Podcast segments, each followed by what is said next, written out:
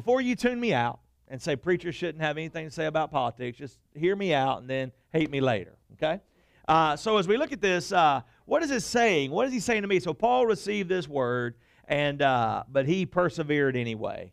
And as a result, he was arrested. And uh, chapter 21, chapter 22, uh, he's arrested. And then Paul in chapter 22 appeals uh, to see to not only to Caesar, but he appeals he appeals to Rome, as he says, "I'm a Roman citizen." and I want I want to I want to go. Uh, it's kind of like this when I go to another country uh, for do, to do ministry. They say if you get in any trouble, run to the embassy. Always know where the embassy is. Run to the embassy and appeal to the embassy. And so uh, I know right where the embassy is in Peru, and uh, I have it plugged into my GPS because I might get in trouble, so I can run to the embassy and, and plead citizenship. And that's what Paul did. Now, why was Paul in trouble? For preaching the gospel. Why was he in trouble? For preaching the whole counsel of the Word of God. Do you realize that the most hated, most unpopular person in the world is the man of God who's going to preach to you the whole counsel? The whole counsel of the Word of God. And uh, they're bigots, they're insensitive, they're narrow minded, they're, uh, uh, the list goes on and on. Uh, I remember when I was a, a child growing up, the two most respected people in the community was the principal of your local school and the pastor. Now, that's come full circle. The two most despised people in your local city is the principal and your local pastor.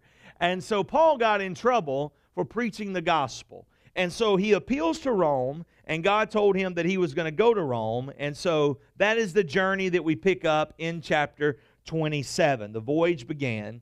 But all of a sudden, they found themselves in the middle of a storm in verse 13. Can I tell you that sometimes when you're in the will of God, you will find yourself in the middle of a storm? Just because you're in the will of God doesn't mean He removes you from the storm. It doesn't mean He takes you out of the storm, but He calms the storms around you. You got to remember that Jesus told His disciples when they thought they were going down, He said, Did I not tell you that we were going to the other side? And when God gives you a promise, you've got to go to the other side, you believe that you're going to go to the other side. When we look at this, we understand a couple of things about this and what God is saying. God is saying to us in an interesting dynamic that Paul was traveling to Rome. He found himself in the middle of a storm. In the middle of finding himself in a storm, it says in verse 23 of chapter 27, I'm not going to read all this to you because I know you're, you're already thinking about what you're going to eat in a few minutes.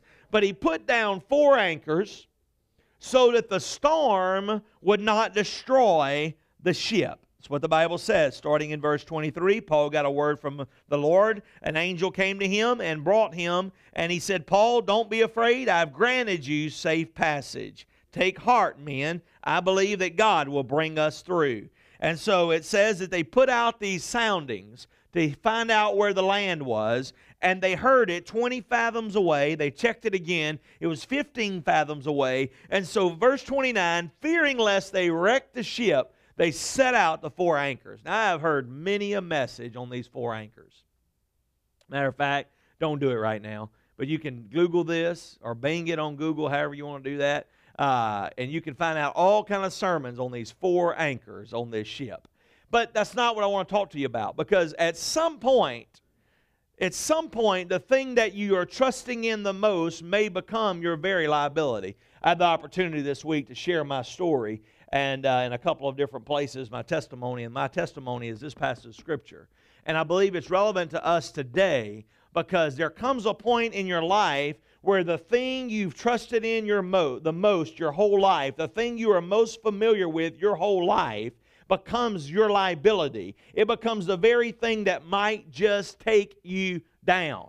For instance, they're in the middle of a storm. At some point, if your little vessel is fastened and pinned by an anchor to the bottom of the sea, and the winds are blowing and they're coming over the side of the ship, at some point, those waves could, caps, uh, could, could come over because there's no buoyancy in your in your boat. I had a friend of mine who's has a really nice boat. Uh, my aunt and uncle have a home on the Amite River, and uh, the it, it's built uh, 18 feet in the air, and it got water in it. Can you say a lot of water? I mean, you're 18 feet in the air. But they were out of town, and some of their boats even went under because they were fastened to the trailer. They were secure in a building. Therefore, the boat that floats was pinned down and it was submerged because it didn't have enough power to overcome the things that was pinning it down. Can I tell you today that in life, sometimes there's going to be the thing that you're trusting in that just might pin you down, and it might just be the cause of you going under. Therefore, there comes a point when you've got to trust in God more than your spiritual anchors, more than the things that you're familiar with, more than denomination, more than your job, more than your home, more than your family, more than your meemaw, more than your co workers, more than your buddies. You've got to trust in God. In this sermon today, more than your government, more than your Republican Party, more than your Democrat Party, more than any of that, you've got to get to the point where you trust Jesus. Do you still love me? Say amen. All right. What does the Bible say about all this? Well, the Bible says that Paul reached a point where he came up with a plan. And we're going to look at that plan in detail. But what, what does that mean for us in this culture, in this climate that we're in? What it means is, church, that we have found ourselves in the middle of a perfect storm. We have found ourselves, I love this that I saw on social media the day. It had a picture of Donald Trump and of Hillary Clinton. It said, out of 3 million people, these are our options. I mean, like, really? These are the two. I mean, how many, has anybody else ever thought that? I mean, just out of the whole United States of America. I've, I've, been thinking about that the last several presidential elections. I'm just like, really? Out of all the people in this country, really? This is who it is. And so as we look at that, what does it mean? What does it mean? Well, it means something that's very hard for us to get our arms around. How many of you believe things aren't like they used to believe? Be. How many of you believe that our nation is not what it once was? I remember that our president caused a lot of problems in this nation when he was first elected, and he said, because America is not a Christian nation. And the church got all up in arm over that, but I want you to understand something. I believe he was probably right because all of the laws, all of our governing, and everything that we've been doing has been contrary to the Word of God. I mean, listen, you, you can't say you're one thing and live another. Listen, some of those days have far gone past, and you just can't lay it at the doorstep of any one party. They're all guilty as charged. But so is the church. Because the church has sat idly by. What's wrong with America? The church. What's wrong with America? The church. The church is not declared to preach the whole counsel of the Word of God. We've been trying to build empires. We've been trying to build earth made kingdoms that can be destroyed in one moment. We've been more interested in influence and power and prestige than we are in the church on leaving a mark in our city. Listen, what the world, what our city of Alexandria needs more than anything is a church to rise up and say, Look, I am interested in what God says. I am interested in what God says more than anything anything else. So, what does the Bible say to us about all this? Well, I gave you a lot of scriptures that it talks about. But there's one familiar to me, and it's in the book of Exodus 18 and 21. Moses found himself in a, in a hard place. He was the leader ruling all these children of Israel. And in 1821, his father in law Jethro came to him and he said, Moreover, Moses, what you're doing is not right. What you need to do is select from all these people able men who fear God, hold to truth, hate coveting, and put them as rulers over thousands, five hundred, hundreds, fifties, and tens. Now, that's really kind of a picture of our government when you think about it. There was Moses who would be at the top, and then there was there was rulers from the states who were coming up out of that who would be rulers of 500, rulers of 100, rulers of 50, rulers of 10. I mean, think about it. You have a president, you have a Congress, uh, or the whole Congress, a, a House of Representatives, a Senate. Bring that on down. You break it on down even smaller, and then you come to a governor, and then you come from the governor, you come right down to the police juror. God love them. Well, I, I, still hadn't figured out. I don't mean this to be offensive if you're watching online. I, I haven't understood why somebody won't be a police juror. I mean, they don't have any money. They can't do a whole lot, and all they ever do is stay in trouble with the local people. Right down to leaders of 10. You see that? And so when you think about this, here's what God said about them. What does the Bible say? The Bible says that they need to be able men. They need to be men that are capable, men that fear God, men that are men of integrity, men of truth, and then they need to be not coveting people. And when you think about that, that's one of the greatest po- problems in politics today is they're all a bunch of coveters. I mean, therefore, that's why it becomes so corrupt. Uh, is because they're they're trying to acquire more. They want power. They want prominence. They love that position. Have you ever heard this statement? I don't know what happened to him. He got to he got to Washington and he changed. I tell you what happened. The power of coveting. I mean, when you begin to look at all that stuff, and here's what God says in 2 Samuel 23 and 3 He says, the, men, the people who rule over my people should fear God. So when we're looking at that, we say that's what the Bible says. The Bible says that we need to find people who fear Him, find people who honor Him, find people who are people of truth, and find people who don't covet. Amen. Now, when you think about this, what does that have to do with us today? A lot. Because you need to understand that we're looking for people of integrity. You need to understand, number one, that you're not voting for a pastor, you already have one. You need to understand that we're not voting for a pastor in chief, but you're voting for a commander in chief. But it needs to be people of principle. People of principle. You say, Oh, Lord, what are we going to do this year? Well, hold on, we'll figure something out. So here's what it says. What does the Bible say? And that's what the Bible says about people who are leaders. What is the Bible saying to me? Here's what it says to us Second Chronicles chapter 19, verse 2. Write it down. Write this down. Here's what it says. Should you, question mark, should you help the wicked and love people who hate me. Wow.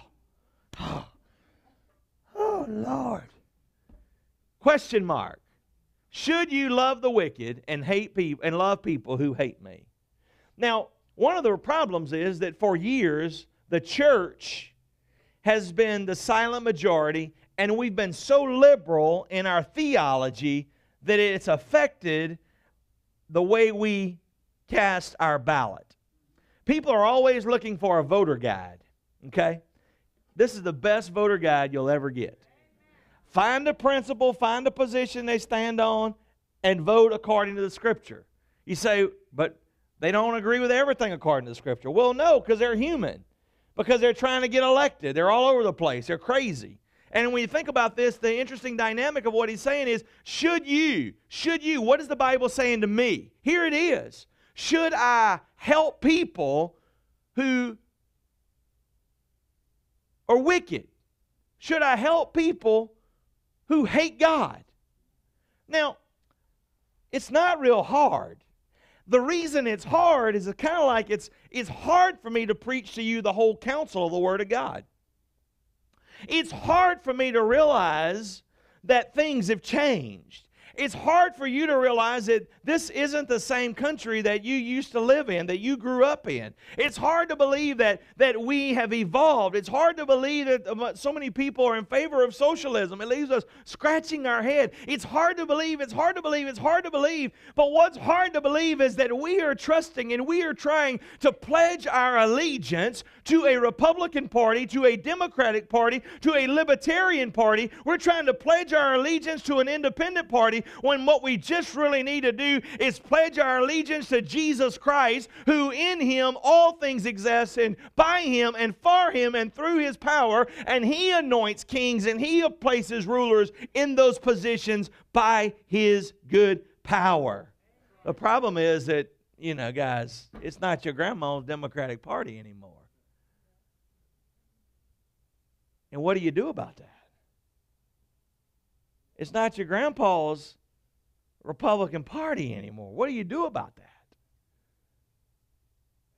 You got to find somebody that will at least verbally commit to doing what's right, even though we know in the end they normally don't. The option is not for you to sit out idly by. The option is for you to be engaged. The option for you is not to vote for somebody that doesn't have a chance. The, op- the opportunity for us is to find somebody I mean, if somebody, and boy, I could start ticking some stuff off here, and I'm not going to because you're going to think I'm picking on people, and I'm not. I'm just trying to share to you what God says. Find somebody that will at least verbally commit to policies that aren't contradicting God's word. Here's a good example. Let me give it to you. How many of you have been watching the Olympics? Uh, four of us. Okay. And uh, so, how many of you heard of this? All four of us probably heard of this girl, Simone. Simone, the gymnast. I'm telling you, what's that? Four foot eight of of dynamite. Amen. And uh, man, she's just been racking up gold medals and doing phenomenal things. Do you know what's interesting about her was her testimony? I shared her testimony with somebody this week, uh, last week, because her mama was a drug addict and she never knew her daddy. So it's real. I'm really impressed that she's here. I'm really impressed that she wasn't aborted. You know, I mean, matter of fact, it, it, it's the culture that we live in. It's okay.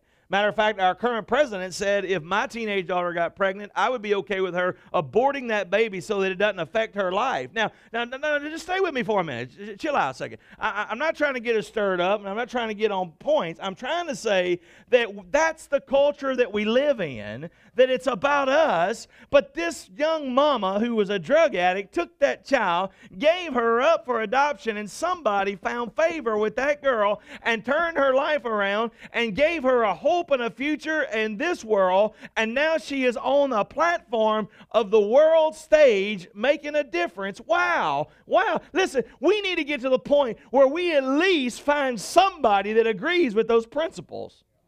I was talking to somebody, he said, I'm just so sick and tired of those stories. I said, Well, I'm not. I never get tired of the story of life. I never get tired of it. I never get tired of it. What is the Bible saying to me? Don't hate those people. Don't, don't partner with people. Democracy is such a challenge. There was this president that was elected in a climate much like the climate that we're in. Uh, his name was John Adams. Anybody ever heard of him? And uh, John Adams, here's what he said. He said, Democracy never lasts long. It soon wastes, exhausts, and murders itself. Matter of fact, here, here's the word he said it commits suicide.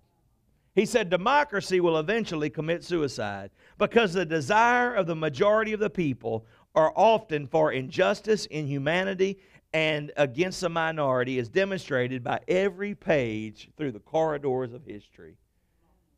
You know what's sad about that is he's right. It wasn't a statement that he just threw out there loosely trying to get some applause, easy applause lines. He was saying, I have studied the pages of history and democracies never last. And so when we think about this, what is the Bible saying to me? We've got to find somebody who will most reflect the Word of God. Most reflect the Word of God. That's what we got to do. You got to just put blinders on and quit saying, who are they affiliated with? And so when we think about this, it brings us to the quotation that we sometimes think about where we realize that we have got to get to the point where you can't vote like you used to. Uh, please don't Boy, y'all sure shouting me down with some amens. We can't go like we used to go. I, I wish you could. But those days, the, the night's far past. Because we have found ourselves in the situation of Paul. We have chaplains in our military who are getting in trouble for preaching the Word of God. We have preachers in our states that are being sued for standing on the Word of God. I'm telling you, we're headed for turbulent times. So, what must we do? Well, I, let me just let you on a little secret. I don't care who, I mean, I do care who gets elected. That's my personal preference, but it ain't going to make much difference. Our country is so divided, it is so divisive that our leaders have begun to lead and rule by executive order. We have bypassed the whole concept of democracy rule, and we have gone in a way that we have never gone as a nation. But what started this nation was that at some point there was a group of people who desired to have freedom for religion, not freedom from religion. So they took all of their possessions and their family and they placed them in a wind driven vessel and set sail across the water to go to a land where they could just worship God. Now, isn't it amazing that the very reason that those families risked everything is at a place where we can't do it anymore. It's not freedom from religion, it's freedom for religion, is what we were founded upon. Now, what must we do? We've got to get to the point where we've got to no longer be silent. Quit calling ourselves the silent majority and rise up and give an account for ourselves according to the Word of God. How did the story end with Paul? There he is in a tumultuous time. He's guilty He's charged for preaching the gospel, the whole counsel of the Word of God. The religious leaders are against him on this side, the political leaders are against him on this side. Woo, I understand a little bit of what he was talking about. And so there he is in the middle of the ocean, moving to Rome to appeal to the most powerful political leader of the day, the Roman Empire. He's going there to stand before him. And now he finds himself in the middle of a storm, pinned down, pinned down to the ocean. And here's what he says. I want you to read it. Get, get out your smart device or your Bible. Verse, 20, verse 39, it says, And when the day began to break, they recognized land. They did not recognize the land, but they observed a bay with a beach on it. So they planned to run the ship aground if possible. So they let, Paul said, Here's what we're going to do we're going to cut the anchors, we're going to loosen the rudder. And we're going to raise the sail. And in the middle of the storm, boys, we're going to drive this vessel. Stay with me here. Give, give me five minutes. In the middle of the storm, it was against sailing logic.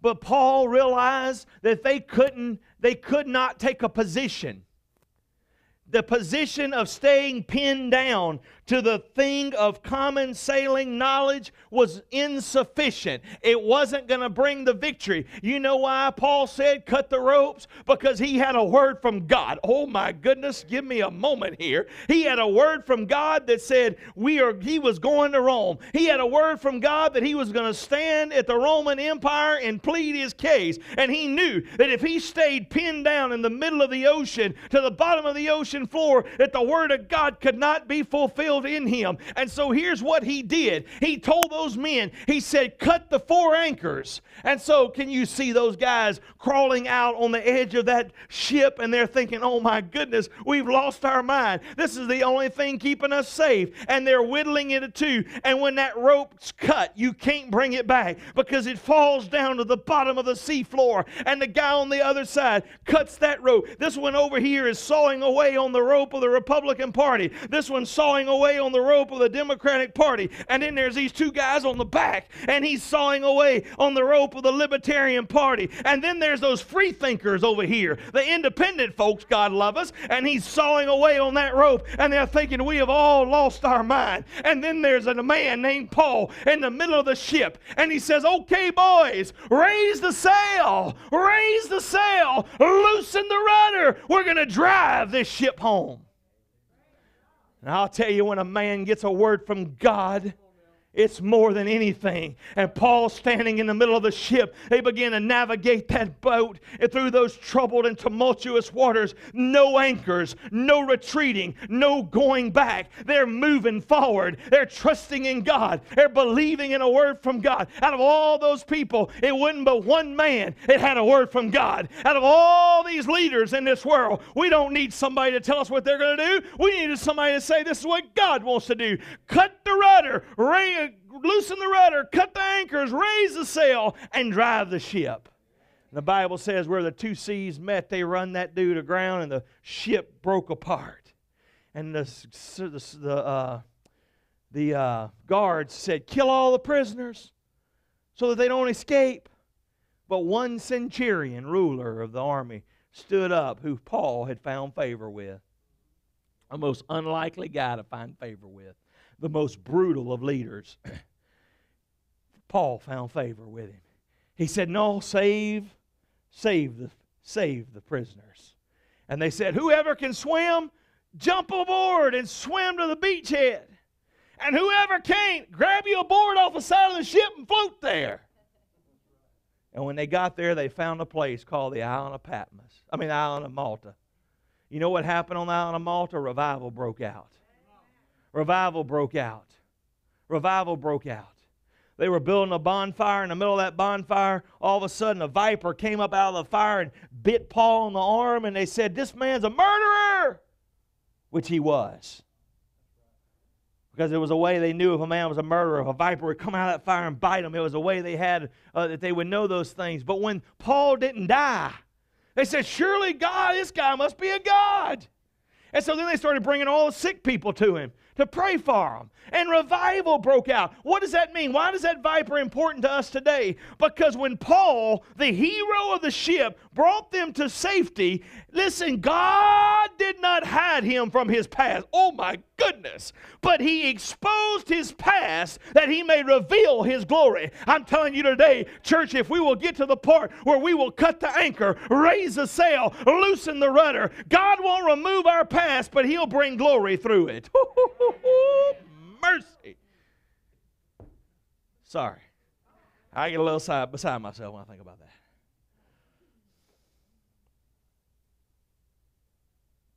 What's the Bible saying to you? Quit honoring people who don't honor God by giving them your support.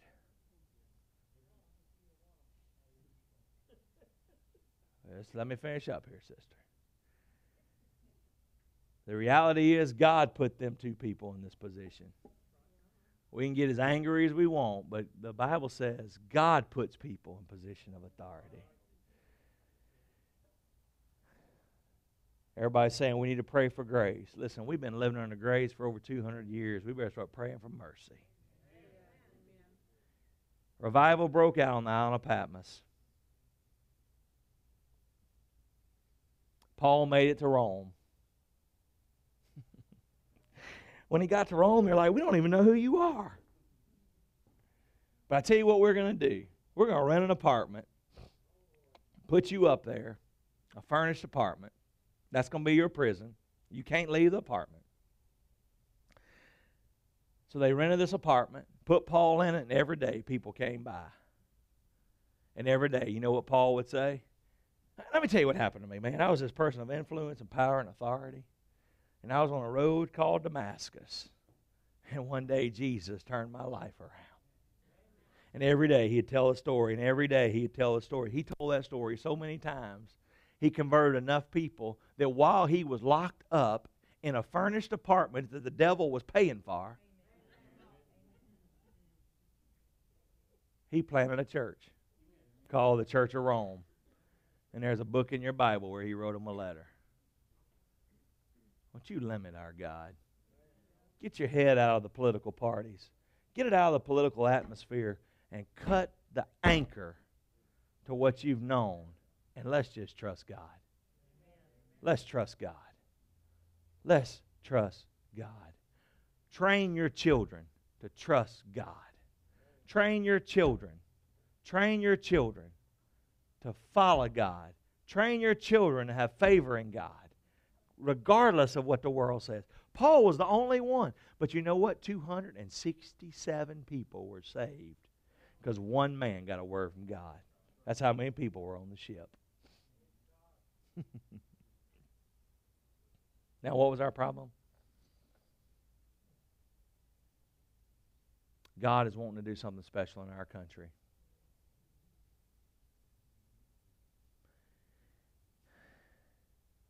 And it may not be the way you want it, but He's not asleep at the wheel.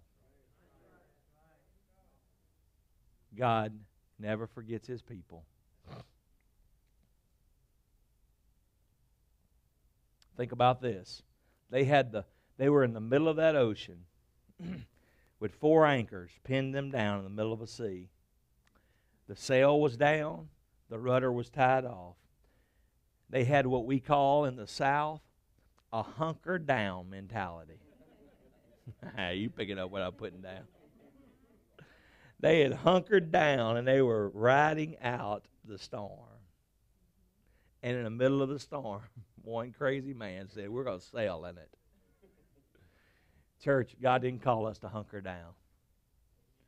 He called us in the middle of the storm to raise our sail, loosen the rudder, cut the anchors, and trust in Him. Today, God's wanting to do something special in your life. I hope you'll make a decision to cut the anchors. We've been speaking about this in a political climate. You will probably hear a sermon series based off this passage in the future, just letting you know ahead of time. When you get it again, don't think you're getting a warmed over biscuit. But today, this is dealing with the political climate that we're in. As your pastor, if you came to me one on one, I would tell you to cut the anchor and trust God. Get your voting guide out and quit voting the way you used to, and let's vote according to this. I know neither one of them are worth casting their ballots for. But find the one that most, that most, that hold, that matches up with his word on more items. Find the one and support that person. Not the way you view it, the way God says it. That's what we've been dealing with all summer. And who knows, but revival might break out in the midst of adversity. Who knows? Who knows that revival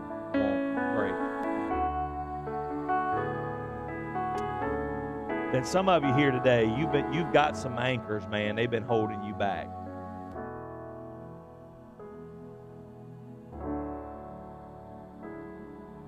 Maybe today you need to cut some other anchors. Power, affluency, wealth, prestige, success, addiction, bondage. There may be some other anchors in your life that are holding you back. Today, you just need to give those to Jesus. Father, Lord, right now, would you move in our hearts and lives? Would you help us to cut the anchor and move forward? Lord, thank you that you appoint rulers, that you appoint kings and authorities. Thank you for what you're doing, Lord. In Jesus' name we pray. Amen. As you stand to your feet, won't you come today? This is your altar. Maybe we just need to come here and start praying for God, praying that God would move in a mighty way, praying that God would speak to our hearts today. Won't you come? Maybe we just need to pray about our attitude. Whew. Lord, I know I need to. I had to do some praying about my attitude before I could ever preach this thing. So I got my personal preferences. I got what I think. But what does God think? I know, I know, I know this is stretching you. I know it's stretching you beyond what you're familiar with, beyond what you normal normally think. But once you come today, right now as they say, come, let God have his way.